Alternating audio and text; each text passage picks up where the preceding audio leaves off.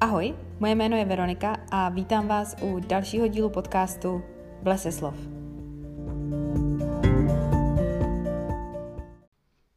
Ahoj ještě jednou. Kdo by to byl řekl, ale máme druhou polovinu července a já jsem se konečně dostala k tomu, abych natočila podcast Přečteno za květen. Ano, je to jako velký rest, ale nedá se nic dělat. Eh, každopádně já jsem v květnu přečetla 16 knížek. Nechápu, jak jsem to udělala. Četla jsem očividně jako děs a Eh, když jsem si teď prolistovávala ty knížky, o kterých tady dneska budu mluvit, tak jsem byla samotná docela překvapená, co všechno jsem jako přečetla. Přišlo mi to, že jsem některé ty knihy četla už třeba úplně strašně dávno a tak, eh, tak se k ním teď tak trošku vrátím a osvěžím, osvěžím si paměť, eh, co jsem vlastně přes rok četla. No a jdeme teda na to, protože 16 kousků je docela dost, takže to klasicky nebudu nějak dlouhavě okecávat a začnu tou první. Jako první jsem v květnu přečetla Rozmarínovou zátoku od Jenny Hale. Tuhle tu knížku jsem si mohla přečíst díky spolupráci s nakladatelstvím Cosmopolis a Rozmarínová zátoka patří do takové té mojí oblíbené skupiny knih eh, Romantika s tajemstvím z minulosti. Já tady tenhle ten typ knih mám ráda, protože i přesto, že tušíte, jak dopadne ta romantická část, tak eh, i přesto nejste ochuzení o nějaké jako překvapení, které se ukrývá v té pomalu odhalované minulosti. Samozřejmě eh, dává to zas potom té knížce možná ještě trošku míň uvěřitelnosti, než kdyby tam byla jenom ta romantika, protože to, že se protnou jako nějaké takhle, jako třeba kolikrát strašně vzdálené linky, jedna v současnosti, jedna v minulosti, je vysoce nepravděpodobné, takže to zase trošku háže ještě úplně někam jako do neuvěřitelná. Každopádně mně se to prostě líbí, jako oddechovou literaturu to vyhledávám a když jsou někde staré dopisy, tak to je vyloženě pro mě.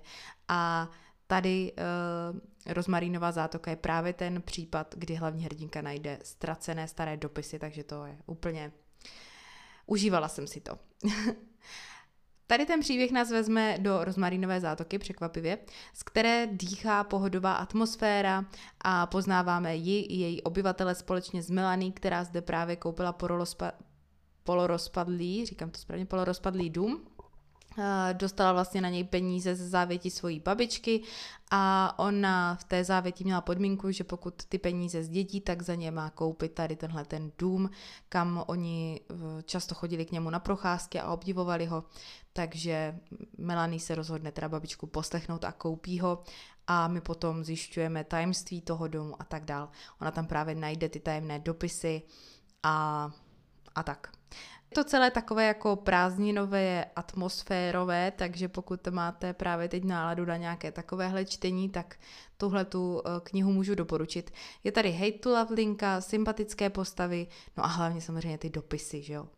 Eh, takže pokud hledáte knížku, které vypnete a pokud máte rádi tady ty tajemství z minulosti, tak tohle je přesně ta pohodová oddechovka, u které se budete cítit příjemně a jednoduše si to podle mě užijete. Druhá knížka, kterou jsem v květnu četla, byla knížka z letošní hromadné štafety a tentokrát na mě vyšla řada s knihou Dům na samotě od Michály Klevisové. Já, jak víte, pokud posloucháte můj podcast, mám Michálu Klevisovou moc ráda, takže jsem byla nadšená, když se objevila v hromadné štafetě a obzvlášť, když se tam objevila ta jedna jediná poslední kniha, kterou jsem ze série s Josefem Bergmanem ještě nečetla. Teda kecám, teď jsem ještě nečetla tu nejnovější Vraní oko, ale z těch předešlých jsem nečetla už právě jenom Dům na samotě, ten poslední mi chyběl, takže jsem byla nadšená, že se nám dostal do hromadné štafety. No a musím říct, že mě autorka opět nesklamala, je to už prostě moje sázka na jistotu, když chci dobrý psychologický román s detektivní zápletkou. Úplně bych to asi nenazývala jako čistou detektivkou, i když možná, že to tak někdo bere. Mně to úplně čisté jako nepřijde. Každopádně eh, vyhovuje mi prostě pomalejší tempo vyprávění i mm, jakýsi nedostatek krvavých scén, protože ty tady opravdu nenajdete naštěstí. No a tady v tom konkrétním případě v tom domě na samotě mi asi trošku vadil urychlený závěr a taky mi tam chybělo jedno vysvětlení, ale i tak eh, to byla prostě skvělá odpočinková kniha, kterou jsem zatla za necelé dva dny a moc jsem si to užila. Překvapilo mě, že když jsem si četla poznámky holek, co četli přede mnou, že ne všechny byly nadšené a že Michála Klavisová opravdu nemusí sednout všem, což bylo pro mě jako překvapení. Já jsem si myslela, že to je takové univerzální čtivo, tak není. A potom jsem ještě přemýšlela, jestli se pustit do filmového zpracování, protože tahle ta jedna knížka má filmové zpracování, ale ptala jsem se na Instagramu a bylo mi víceméně řečeno, že to asi nemá jako smysl, že to není nějak skvěle jako natočený něco, co bych musela speciálně vidět, pokud vím tu zápletku. Takže do filmu se asi pouštět nebudu a, a tak. A těším se na vraní oko. Jako třetí jsem v květnu sáhla po audioknize a to po audioknize Pamatuji na smrt od eh, Aleše Novotného. Aleš Novotný je český autor, který má na svém kontě už docela dost knížek.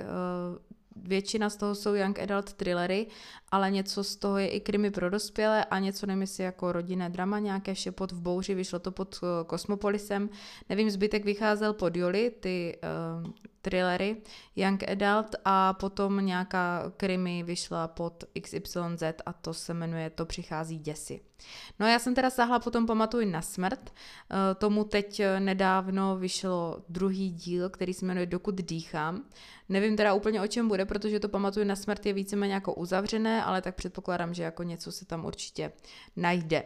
No a pamatuj na smrt eh, je teda nebo jako takhle, mm, určitě se tam něco najde, ale mně to tak vlastně jako stačí, není to, že bych nutně čekala jako na ten druhý díl. Každopádně ráda to třeba zkusím, uvidím. Pamatuj na smrt je o středoškolácích Adamovi a Martinovi, kteří vyrůstali u prarodičů v Praze a teďka se stěhují eh, k otci policistovi, který eh, s nimi léta neudržoval kontakt, bydlí na malom městě, takže to pro ně jako velká změna a oni mají docela dost zamotané rodinné vztahy k tomu otci pochopitelně, ale i mezi sebou ti bratři, takže to je takové jako těžké, navíc eh, ti noví spolužáci a tak dál, než ale stihnou se nějak zžít s tím otcem, tak eh, tím městem otře se starý zločin, protože je nalezena, jsou nalezeny ostatky dívky, která zmizela asi dva roky zpátky nebo rok zpátky, teď nevím přesně ten čas, ale to je jedno. No a v tom městě samozřejmě propuchá strach, protože je docela patrné, že vrahem bude někdo z jeho obyvatel. Mně se moc líbilo, jak se to autorovi podařilo vystavět, měl dobrou práci s napětím, takže vás to tak jako udržovalo neustále ve střehu. Bylo to místy trošku neuvěřitelné, ale to mi zas tak nevadilo, to prostě u thrilleru jako člověk předpokládá, že tam bude nějaká ta eh, špetka neuvěřitelnosti. Nečetla jsem asi nikdy úplně jako thriller, u kterého bych si řekla, že je stoprocentně uvěřitelný. To prostě u thrillerů odpouštím tak nějak automaticky, protože eh, je pro mě důležitější, aby to bylo čtivý a zajímavý, než aby to bylo úplně stoprocentně uvěřitelný. Ale co už eh, mi dělá problém trošku autorovi odpustit, je jakási normalizace pití alkoholu u středoškoláků, jejichž otec policista to absolutně neřeší, prostě sbírá ožralý někde na chodníku a vlastně se to obejde bez jakékoliv poznámky. To mi jako hodně vadilo na téhle knize. Bylo to tam podáno jako úplná normálnost a úplná jako běžný stav věcí, což teda nevím v jakém světě kdo žije, ale v mém světě tohle normální úplně není. No, takže to mi trošku vadilo na to, že to je prostě young adult, tak úplně si nepředstavuju, že by to takhle v těchto knížkách mělo být. No, ale jinak uh, hodnotím jako spíš pozitivně a určitě bych ráda zkusila od autora nějaký další kousek, buď třeba to pokračování, anebo něco úplně jiného. Uvidíme. Schválně, jestli jste třeba četli autora, máte načtené jeho knihy, tak mi dejte vědět, co bych měla zkusit jako další. Potom jsem musela ty thrillery a detektivky trošku vyvážit, takže jsem sáhla po Odeonce a vybrala jsem si Olgu od Bernarda Šlinka. Já tady tu knížku už mám docela doma eh, dlouho, takže přišla na ní řada a Bernard Šlink je poměrně známý autor, napsal toho spoustu, pod Odonem vyšlo ještě jeho asi nejslavnější kniha Přečítač, potom třeba ještě Vnučka, Barvy loučení, ale má na svém kontě víc knih. Olga je příběhem lásky na pozadí dramatických německých dějin od konce 19. století do 70. let 20. století. Olga je sirotek z chudých poměrů a potkává Herberta, což je syn venkovského statkáře a oni oba dva se tak nějak jako vymýkají tomu venkovskému prostředí, v němž vyrůstají a právě ta jejich eh, jinakost je nějakým způsobem zblíží. Olga je hodně cílevědomá, stane se učitelkou, zatímco Herbert ten vyráží do světa, protože ho lákají dálky. Chce přispět k velikosti Německa, takže bojuje v koloniálním vojsku v Africe a pro slávu Německa chce probádat Arktidu. No a, a na polární expedici se po něm slehne zem. Ale Olžina láska k Herbertovi přetrvá až do její smrti, eh, přestože vyznává opačné ideály než Herbert a Velké Německo jí děsí, tak eh, ta láska v ní zůstává. No a když zemře i Olga, tak ta její láska a tajemství se promítají až do současnosti. Takže to byla tak jako ve zkratce anotace. Každopádně ten uh, příběh, i když to možná takhle znělo velkolepě, tak je docela krátký a na tom krátkém rozsahu se vystřídají ještě navíc tři pohledy na život Olgy, což je teda dost obyčejně neobyčejná žena. Je to celkově takový komorní příběh, i přesto, že se právě na jeho pozadí odehrávají ty velké světové dějiny. A Olga byla hodně výjimečná žena tím, že nikdy neslevila ze svých představ a názorů, byla to velmi silná a emancipovaná žena i navzdory okolnostem, a navzdory tomu všemu, co jí potkalo, se stala tou učitelkou, prožila velkou lásku a i přes svoji samotu vlastně nikdy nebyla sama. Tahle ta knížka patří k těm, které na pár stránkách odvypráví velký příběh.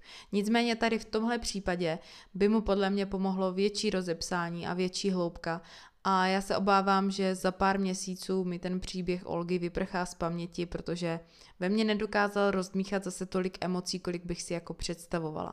Každopádně je to nějaké dva a půl měsíce, jestli počítám no, dva měsíce, co jsem to četla, už nevím ani počítat, uh, zhruba dva měsíce prostě. A pořád si to pamatuju, ale to je ještě málo na posouzení, každopádně uh, jako četlo se to dobře, mně se to četlo hodně dobře, ale není to úplně knížka, kterou bych asi doporučila, uh, kudy budu chodit. Každopádně pokud vás to zaujalo, tak určitě to za přečtení stojí a Bernard Schling mě jako oslovil svým stylem psaní, takže od něj určitě zkusím něco dalšího. Hodně jste mi na Instagramu doporučovali právě toho přečítače, tak uvidíme, třeba to bude další knížka, po které sáhnu. Další knížka, kterou jsem v květnu přečetla, je knížka, kterou jsem si mohla přečíst díky spolupráci s nakladatelstvím Host a je to kniha, o které jste letos ale určitě všichni slyšeli. A když to takhle řeknu, tak určitě všichni víte, že mluvím o nejnovější knize Aleny Monsteinové Les v domě. Já jsem od Aleny Monsteinové uh, nečetla všechny knížky, nečetla jsem Hotýlek, nečetla jsem, uh, nečetla jsem Tiché roky a ty dětské ty jsem nečetla vůbec, ale četla jsem Slepou mapu, četla jsem Listopad a četla jsem Hanu. A musím říct, že jako nejsem úplně nějaký skalní fanoušek Aleny Monsteinové, nejvíc z těchto všech knížek, co jsem přečetla, se mi líbila Slepá mapa, uh, Listopad byl nejslabší, tam jsem měla úplně jiná očekávání, než jak se to nakonec jakoby vy, vyvedlo. Každopádně prostě Alena Monsteinová není moje oblíbená spisovatelka, ale určitě uh, si občas její knížky ráda přečtu a myslím si, že umí psát prostě skvěle. Já jsem se do knížky uh, Les v domě pouštěla v době, kdy už jsem vlastně víceméně věděla všechno, protože jsem se do ní pustila až po tom, co proběhla celá velká kauza, o které jste taky určitě všichni slyšeli. Každopádně myslím si, že to, že jsem už jako měla všechno víceméně vyspoilerované, tak to ničemu nevadilo a do té knižky se můžete pustit klidně, i když už jakoby zhruba víte, co vás čeká. Na co se ale připravte, tak se připravte na to, že to je určitě náročné čtení o náročném tématu a je napsané tak, že ho e, přečtete jedním dechem, ale jako nedávám ani na chviličku vydechnout. Autorka umí skvěle vybudovat atmosféru i vystavit ten příběh. Knížka je navíc psaná s jistou strohostí, což ještě jako přidává tomu textu na naléhavosti. I přesto jsem ale z té knihy nadšená nebyla. Mně ta knížka přišla napsaná jaksi odosobněně a kromě odporu ve mně vlastně nenechala žádné jiné emoce a Navíc jsem tam viděla jisté nelogičnosti, hlavně teda ohledně jednoho ztraceného otce, to mi tam úplně jako nesedělo. Eh, zkrátka, byla to taková jako jedna velká beznaděj a žádné světlo na konci tunelu a nevím, co si z té knihy, kromě vlastně nekonečného smutku, mám jako odnést. Mně tam asi chybělo nějaké poselství, že se ze zajetých rodinných vzorců dá, i když obtížně, takže se z nich dá vystoupit a prostě nějak mě ta knížka jako nenadchla.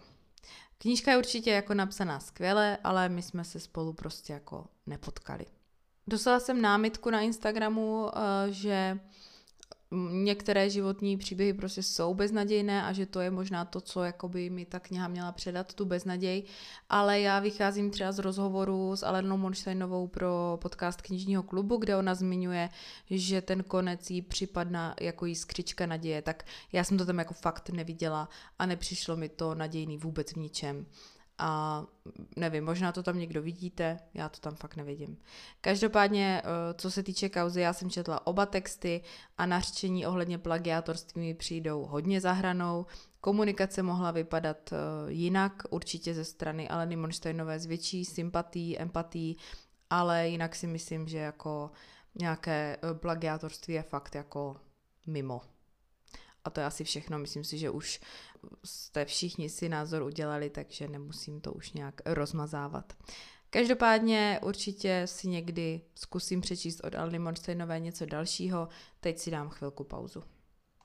Další kniha, po které jsem sáhla, byla knížka, která se mi nesmírně líbila a byla to audiokniha Stehy od mladé autorky Sáry Zeithamrové. Já si myslím, že o téhle knížce jste už letos určitě taky slyšeli, protože uh, na Instagramu měla poměrně jako boom a já jsem z ní byla naprosto nadšená, takže si myslím, že to bylo jako právem. I když zase si myslím, že ten boom jí trošku uškodil, protože pak spoustu lidí mělo mm, přehnané očekávání a úplně se to pak jako s nima nepotkalo. Každopádně já jsem zase tak velká očekávání neměla a byla jsem jako unesená. A to i přesto, že tahle ta kniha zpracovává poměrně banální téma, jakým je milostný trojuhelník. Nelekejte se, je to zpracováno originálně a jako fakt uh, mi přijde nově. Do butiku úspěšné návrhářky Lucie vejde Anna, mladá studentka filozofické fakulty, která si chce koupit nový kabát. No a nesetkává se tady jenom zákaznice s prodavačkou, ale především Milenka s manželkou. Obě vědí o sobě navzájem, ale ani jedna neví, že ta druhá ví. No a mezi nimi si to balancuje Hinek a ten sice prostor nedostane, ale mě to vlastně ani nevadilo. Byla jsem na besedě s autorkou na světě knihy a říkala, že jako byl v nějakém té možnosti, že by tam jako mohl být, ale myslím si, že je moc dobře, že tam nakonec nebyl. Vlastně by mi to přišlo asi zbytečný. Každopádně ta kniha je skvěle vystavěná, eh, má naprosto dokonalou psychologii postav, takže i když mi ty obě postavy byly vlastně víceméně nesympatické, tak jsem jim aspoň nějakým způsobem jako rozuměla. Ale řeší se tu hodně těžká témata, nějaké sebepoškozování, deprese a tak dále. Takže možná pokud jste teď v nějakým jako špatným období, tak si to nechte na nějaký lepší, pro aby vás to nestáhlo ještě víc dolů. Není to úplně veselý čtení, zkrátka jsem tím chtěla říct. Každopádně je to ale fakt jako skvěle zpracovaný. Já jsem v některých recenzích zaznamenala stížnosti na to, že se hodně rychle střídají vlastně pohledy té Lucie a téAny a že je hodně těžko rozeznatelné, kdo zrovna teď mluví, že když tu knížku odložíte a vrátíte se k ní jako za pět hodin, tak nevíte, kdo je na řadě a kdo to vlastně a čí to je pohled. V tom mě strašně moc ulehčila ta audiokniha, protože je načtená dvouhlasně a je načtená naprosto famózně. Na svědomí mají Aneška Šťastná a Petra Bučková a oba dva ty hlasy mi k tomu uh, hrozně moc seděly, skvěle to podtrhovali a opravdu mi pomohli uh, se dobře orientovat v té knize a díky tomu si myslím, že jsem si to fakt jako užila a prožila tu knihu uh, s nima. Zároveň hodně lidem vadí otevřený konec, ten mi nevadil vůbec, já jako někdy taky nejsem úplně faninka otevřených konců, v tomhle případě mi to tam fakt jako sedělo a víceméně jsem ho tam vůbec jako nepotřebovala vědět to, co nebylo řečeno. Stačilo mi to tak, jak to prostě autorka uzavřela a byla jsem naprosto spokojená. Tak schválně, jestli jste stehy četli, dejte mi vědět, do jakého tábora se řadíte, jestli jste fanoušci a nebo ne. Já každopádně si Sáru Cajtamrovou určitě pohlídám a pokud napíše něco dalšího, tak eh, budu první, co poběží do knihkupectví, abych si to přečetla.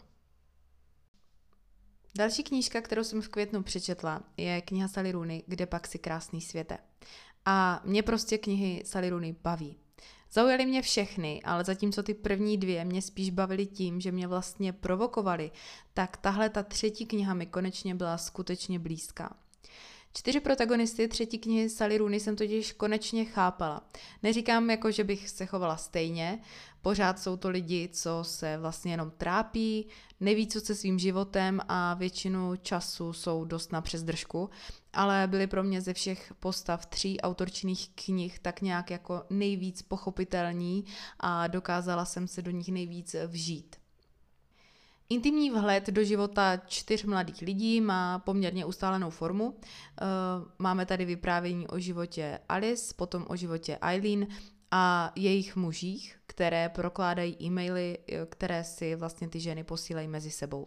No a zatímco ty životní peripetie obou dvou těch hlavních postav mě moc bavily, tak ty e-maily byly trochu jako pěst na oko protože jsou ty hlavní postavy přibližně asi jako v mým věku, tak eh, pro mě bylo tak nějak jako naprosto nepředstavitelný, že bych si s mýma holkama psala filozofické statě o rozpadu civilizací a ještě navíc jako v e-mailech, no prostě úplná jako fantasmagorie pro mě, ale na druhou stranu mě v těch eh, e-mailech spoustu jako myšlenek zaujalo a bavilo, jenom to prostě působilo strašně na sílu a neuvěřitelně. No, každopádně se tam řeší jako uh, dnešní problémy, řeší se tam úplně všechny dnešní problémy, řeší se tam klimatická krize, náboženství, feminismus, těhotenství po konci světa a tak dále a tak dále. Ty postavy jsou opět zvoleny tak, aby to byl jako nějaký třídní rozdíl a o jistou toxicitu ve vztazích eh, tady taky není nouze, takže by se vlastně dalo říct, že ta třetí kniha je úplně stejná jako ty předchozí, protože tady máme všechno, řeší se všechny problémy světa, jsou tam různé třídní postavení, toxické vztahy, ale ta kniha není stejná jako ty předtím. Za mě je tahle tam mnohem, mnohem vyzrálejší a mnohem, mnohem lepší a jsem fakt ráda, že jsem si konečně se Sally Rooney sedla úplně jako přesně tak, jak jsem doufala, že si s ní sednu už od té první knížky. A musím říct, že něčím, nedokážu to vůbec pojmenovat čím, což mě trošku vadí, ale snažila jsem se na to fakt jako přijít dlouho, ale nedokážu na to přijít čím, tak něčím mi trošičku ty stehy připomínají právě Rooney. Ale nevím čím. Tak kdybyste to měli někdo stejně, tak mě eh, dejte vědět, eh, čím vám, vám Rooney připomínají. A taky mi dejte vědět, jakou knihu od autorky Sally Rooney máte nejradši a jestli ji vlastně vůbec čtete a jestli ji vlastně vůbec máte rádi. Další kniha, do které jsem se pustila, byla opět audiokniha a tentokrát jsem eh, teda vybrala Havířovinu od české autorky Ivy Hadžmusy. Doufám, že čtu správně to jméno, jestli ne, tak se omlouvám. Uh, Tahle ta autorka má na svém kontě už docela dost knížek, z těch nejznámějších, co já jsem uh, zaznamenala, uh, byl třeba Demon ze sídliště nebo Šelina do stanice Touha. Ani jednu z nich já jsem nečetla a Havířovina byla teda první, do které jsem se pustila. Ústřední postavou Havířoviny je spisovatelka, která se tak trošku plácá ve svém životě, teď zrovna aktuálně se vrací uh, do svého rodného domu k rodičům na vesnici, protože jí nevyšel nějaký vztah a zároveň pátrá po nějakém dalším tématu, které by se dalo zpracovat uh, v její knižní tvorbě. A když její matka zmíní, že z Havířoviny viděla opět s tou patkouř, tak uh, je téma na světě a uh, spisovatelka se vydává teda pátrat podobně, což je takový zanedbaný, nevzhledný dům v té její rodné vesnici a povídá se o něm, že přitahuje špatné věci. Lidi tu umírají nebo přináší neštěstí ostatním. No, takže ona jde po stopách toho všeho, co se v tom domě stalo. Eh, ta knížka eh, rozebírá strašně moc témat, ani jedno nešlo úplně do hloubky, takže jsem z toho měla takový jako rozplizlý pocit. Na druhou stranu mě bavil hodně styl autorky, bavilo mě jako takový sarkazmus, taková drzost té spisovatelky, bavilo mě nějaké nahlídnutí trošku do toho knižního světa a, a tak. Takže nevím úplně, jak to mám hodnotit. Je to knížka, kterou podle mě zapomenu a nebudu si ji pamatovat, ale jako oddechovka mi to vlastně jako sedělo a nemám tomu nějak zásadně co vytknout, jenom prostě se mě to nedotklo nějak, že bych si to zapamatovala. Ale to každá knížka určitě uh, nemusí, takže pokud máte náladu na nějakou jako oddechovku, tak Havířovina, proč ne? Další knihou, kterou jsem v květnu přečetla, bylo Jedno obyčejný léto, což je komiks, který napsala Mariko Tamaki a nakreslila Gillian Tamaki. Jsou to kanadské autorky a je to komiks, který vyšel u nakladatelství Paseka. Příběh jednoho obyčejného léta, přesně jak říká ten název, ten je fakt jako naprosto výstižný, tak eh, tenhle se mě dotknul daleko víc, než jsem si myslela, že se mě dotkne, když jsem se do něj pouštěla. Dvě holky, co se vždycky potkávají o prázdninách u oceánu, jsou dvě hlavní postavy. Léto je stejné jako všechna ostatní, ale přitom je vlastně jiné. Takové to, jak to na oko vypadá, že se nic neděje, ale přitom se toho děje strašně moc. Je to totiž pro holky první léto z náznaky dospělosti. Oni si začínají uvědomovat eh, starosti dospělých, přemýšlet o manželských krizích, prvních láskách a začínají na ně doléhat starosti, ale přitom v nich pořád ještě žije dětská duše. A tohle všechno je tam zachycený tak naprosto nepopsatelně, že já jsem z toho komiksu byla naprosto fakt jako unesená. Melancholická atmosféra s dokonalou kresbou, to prostě všechno jenom ještě jako navíc podtrhují, jsou tam skvěle zvolené barvy, je to všechno v modré, ve fialové a skvěle to prostě všechno dohromady zapadlo a pro mě bylo jedno obyčejný léto fakt velký zážitek. Takže jestli jste nečetli, nebo jestli jste třeba po něm někde pokukovali a nakonec eh, jste po něm nesáhli, tak určitě doporučuji po něm sáhnout. Nemůžu samozřejmě zaručit, že se vás dotkne tak jako mě, ale mě fakt jako sedlo, užila jsem si to a mám z toho úplně teďka zase takovou jako úzkost v sobě trošku. Asi jak něco končí, něco začíná, do toho ty dospělácký starosti a no prostě hrozně moc se mě to dotklo takže mu prosím dejte aspoň šanci. Další knížka, kterou jsem v květnu přečetla, je kniha, kterou jsem si mohla přečíst díky spolupráci s nakladatelstvím Metafora a jedná se o knihu momentálně nedostupná. Máme tady hlavní postavu Vitorii, která je influencerka a ona sedí naproti své terapeutce a vypráví jí i čtenářům svůj příběh o tom, že není všechno zlato, co se třpití. Aby toho nebylo málo, Victoria má v sobě spoustu nedořešených věcí, které se snaží zajíst. A to opravdu velkou spoustou jídla. Naštěstí si uvědomuje svůj problém a ví, že je na čase být momentálně nedostupná a dát ten svůj život tak nějak dokupy. Ta knížka je napsaná s lehkostí, takže ji přečtete za pár hodin a to i přesto, jak velká témata se v ní řeší. Možná je to tím, že ač je v knize nastíněno spoustu těžkých témat, tak ta Vitoria o nich vlastně jenom jako vypráví a nejde to příliš do hloubky. Zamyslet se nad těmi tématy už budete muset tak jako nějak sami. Ona vám pouze jenom podá to, co prožívá a nemá to nějak jako velkou hloubku, opravdu nejde to do hloubky. Má to kratoučké kapitoly, ty se čtou opravdu svižně a i přesto, že Vitoria v tom svém vyprávění docela dost skáče v čase, tak určitě nebudete mít problém se orientovat, protože je to lehce pochopitelné. Pokud máte jako náladu na nějakou takovou jednohubku, která je hodně, ve které je hodně eh, aktuálních témat, těžkých témat, ale která je zároveň napsaná úplně s lehkostí, nejde příliš do hloubky, spíš ty témata tak jako jenom vyjmenovává a je to fakt jako knížka, u které si odpočinete, ale možná budete mít pocit, že jste nepřečetli jako úplnou nějakou blbost lehkou, že se nad tím třeba trošku zamyslíte, tak eh, pokud máte náladu na něco takového, tak eh, momentálně nedostupná by mohlo být to, co hledáte.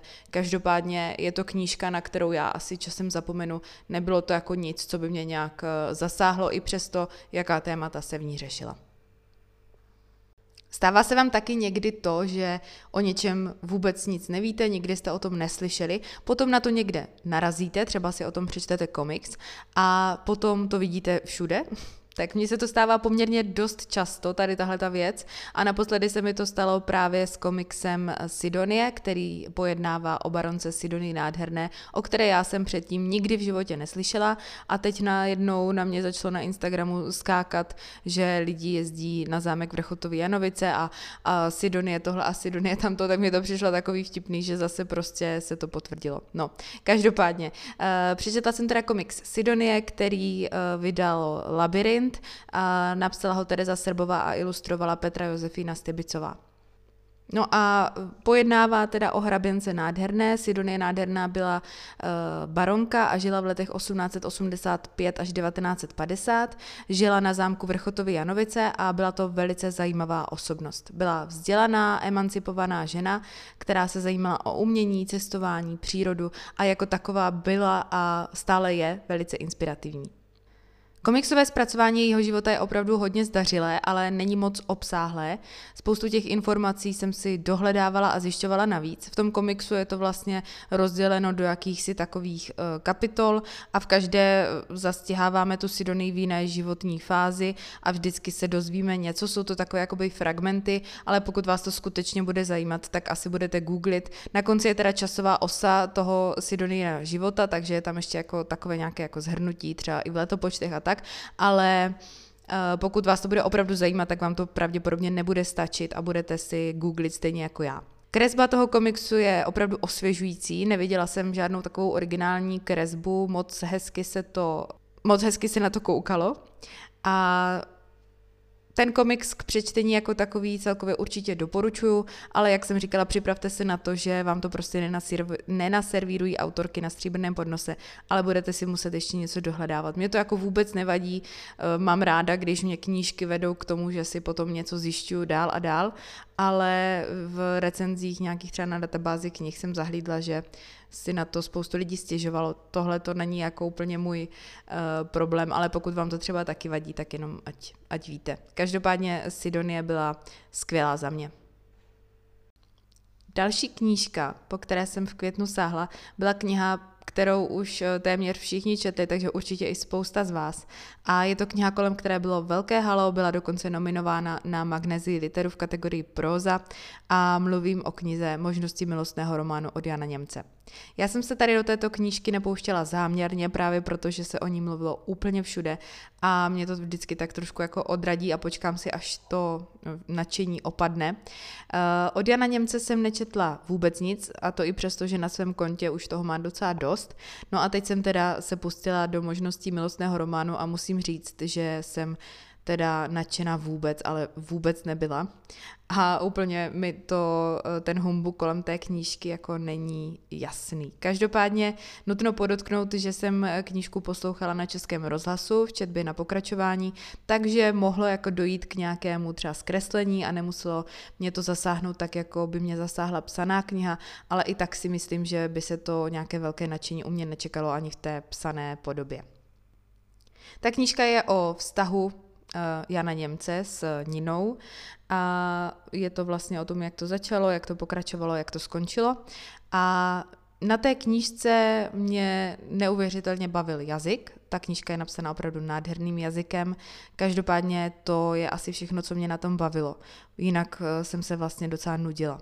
Mě neoslovilo autorovo ego, přišlo mi to strašně ufňukaný, což samozřejmě se dá namítnout, že to přidává na autentičnosti, protože kdo by po rozchodu nefňukal, že jo, ale nejsem si jistá, jestli jsem to prostě musela číst, jestli to patří do veřejného prostoru, mně se to prostě jako úplně nelíbilo. Každopádně to je asi všechno, co bych k téhle knize chtěla říct, protože si myslím, že už víceméně stejně všichni nějaký názor máte. A já nechci jako tady nějak víc eh, být negativní, ale prostě tohle šlo mimo mě. Zkusím od eh, autora něco jiného, protože ten jeho jazyk eh, mě opravdu bavil. Každopádně možnosti milostného románu nebyl můj šálek kávy. Potom mi domů dorazila štafeta, kterou vyslala Anička z Instagramového účtu Naprostá knihomolka a byla to štafeta na knížku Fangirl. Já když jsem viděla, že Anička vyhlásila tuhletu štafetu, tak jsem se okamžitě přihlásila, protože uh, jsem kdysi od Rainbow Rowell četla uh, Eleanor and Park, což byla moc hezká kniha a právě potom nějak jako zanedlouho vyšla Fangirl a k té už jsem se nějak jako nedostala. Každopádně jsem si ji chtěla přečíst a teď teda konečně po osmi letech od vydání se mi dostala do ruky. Tahle ta knížka je o dvojčatech Cat a Vren, které se chystají do prvního ročníku na vysokou.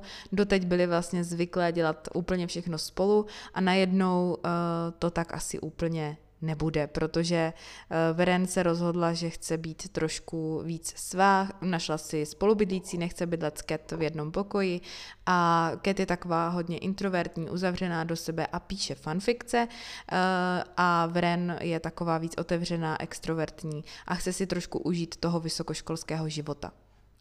Já bych tady tu knížku určitě asi víc ocenila právě před těmi osmi lety, když vyšla, protože jsem stejně jako hlavní postavy dvojčata Cat a Vren byla na vysoké, i když už teda jako ne v prvním ročníku, ale to nevadí, tak eh, vlastně asi bych to ocenila víc. Každopádně i teď mi to vlastně přišlo jako milé čtení. Nicméně, co mě neskutečně nebavilo, tak v té knize jsou vždycky jako uh, kapitoly z toho jejich života vysokoškolského a potom je tam kus té fanfikce, co píše ta Cat.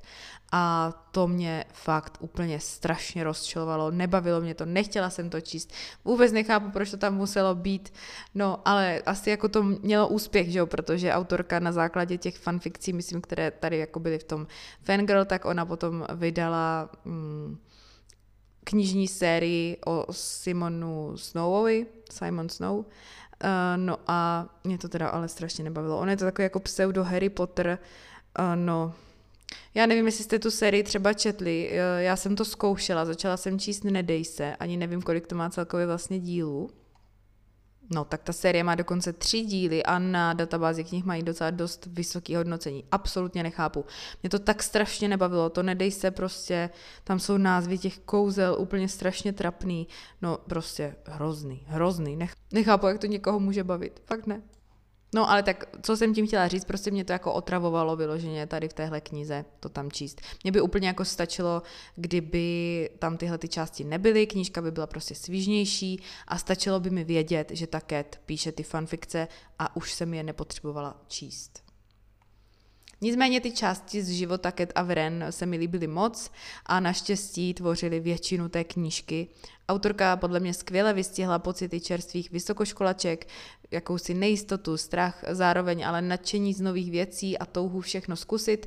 Eh, bavila mě pro mě na té Cat, které jsme svědkem během té knihy v holku, která se za sebe konečně dokáže postavit a no, zkrátka jako je to fajn oddechovka, je to young adult, je to uh, takový příjemný čtení. Pro starší ročníky možná fajn nostalgie, jaký to bylo na vysoké, pro mladší možná uh, se v tom můžou najít jako aktuálně.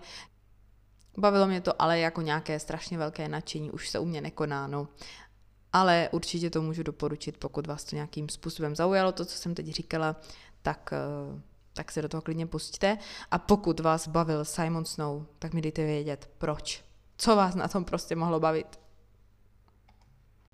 Další knížku, kterou jsem přečetla, jsem si mohla přečíst díky spolupráci s nakladatelstvím Prostor a jedná se o knihu Michaela Žantovského s prominutím řečeno. S prominutím řečeno jsou vzpomínky na zajímavé životní okamžiky a setkání spisovatele a diplomata Michaela Žantovského a jsou psané s takovou, až bych řekla, hravou lehkostí. Což mě docela překvapilo, já jsem si myslela, že to bude takové jako suché vzpomínky, ale ne, nebyly. Navíc Michal Žantovský je opravdu člověk, který toho zažil spoustu, takže má uh, hodně co říct a ta knížka je prostě odvyprávěna takovým originálním způsobem, že pokud vás zajímá diplomatické zákulisí a novodobá historie, tak eh, by vás to mohlo zaujmout i tady v téhle knize té knížce se uh, potkáte se spoustou zajímavých osobností uh, a taky vám dá na ně Žantovský nahlédnout z trošku jiné perspektivy. Na těch stránkách knihy potkáte třeba Tečrovou, Gorbačova, Havla, britskou královnu, Jana Pavla II., Dalajlámu a mnoho dalších. A Žantovský to celé vypráví opravdu s vtipem i když jsem si místy říkala, jestli už to není trošku moc a mm, asi jako ne každému úplně ten jeho humor a styl vyprávění uh, sedne. Jako můj šálek kávy to úplně nebyl, ale zase oceňuji, že to prostě jenom neodvyprávěl tak, jak to bylo, protože to by asi uh, bylo takový jako suchý, no. Každopádně je to určitě zajímavá a obohacující kniha, eh, která je doplněná fotografiemi z autorova archivu. Eh, je tam spoustu takových eh, dvoustránkových fotek. Já jsem si navíc oprášila novodobou historii a dověděla jsem se mnoho informací navíc, takže jako mě to bavilo. Ale já se o diplomatické zákulisí a tu historii tak jako než zajímám, ale ráda si o tom čtu občas, takže pro mě to bylo jestli vás to zajímá taky, tak to zkuste. Myslím si, že by se vám to mohlo taky líbit. Už to začíná být dlouhý, že? Ale nebojte se, už jdeme do finále. Poslední dvě knížky, které jsem eh, stihla v květnu přečíst. Mám tady teď takovou odbočku z běžného mýho čtení, ale přijde mi škoda to tady nezmínit, pokud třeba někdo řešíte něco podobného. A přečetla jsem knížku Jak pomoci svému dítěti s vadou řeči od Evy Kolesové. Vyšlo to v nakladatelství Pasparta. Je to prostě normálně jako literatura faktu uh, s tématem psychologie pedagogika. Pokud řešíte řešíte něco, jakoukoliv vadu řeči, šišlání, nevím, cokoliv, zadrhávání uh, nebo nějaký jako pomalý rozvoj řeči, opožděný vývoj řeči, tak uh, v téhle knize jsou všechny tady ty možnosti jako nějak uh, popsány, je tam popsáno, jak nejlépe s těmi dětmi pracovat, je tam eh, spoustu praktických příkladů a vyložení nějakých cvičení, co můžete zkoušet a tak, takže jenom tak jako v rychlosti, ale pokud eh, by vás to zaujalo, tak tahle ta knížka je fakt eh, moc dobře zpracovaná, není tam žádná jako zbytečná omáčka a jde to rovnou k věci a je to opravdu užitečné. Takže jak pomoci svému dítěti s vadou řeči můžu určitě doporučit.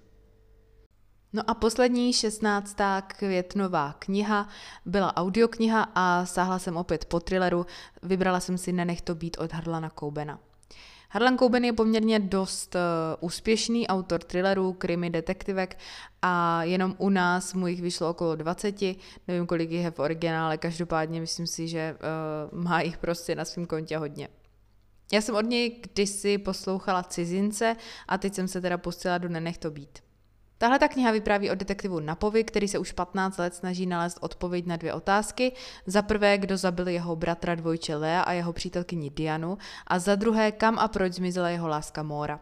No a teď se zdá, že v souvislosti eh, s vyšetřováním vraždy byly objeveny Móřiny otisky prstů, no a on postupně s tím, jak se odkrývá uh, okolnosti tady té aktuální vraždy, tak uh, zjišťuje uh, čím dál víc znepokojivých detailů o tom, co se tehdy stalo jeho bratrovi a kam vlastně Mora zmizela.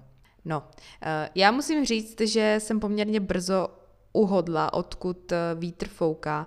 Každopádně asi mi to ani nějak jako zásadně nevadilo. Musím říct, že tenhle thriller byl prostě takový jako lepší průměr, ale nějak mi to úplně nenadchlo. Myslím si, že zase za pár měsíců zapomenu uh, nějaké jako detaily. Každopádně, pokud máte chuť na nějaký thriller, tak klidně. Ale není to nic jako, co bez čeho byste se neobešli. No a to bylo teda všechno, všech mých uh, eh, 16 přečtených knížek. Knížky, které by vás určitě minout neměly a stoprocentně doporučuju, jsou Stehy, Kde pak si krásný světe a potom taky ten komiks Jedno obyčejný léto. No a to bylo všechno. A teď se teda ještě přesuneme k tomu, co v květnu vyšlo a mě zaujalo, ale moc toho nebude.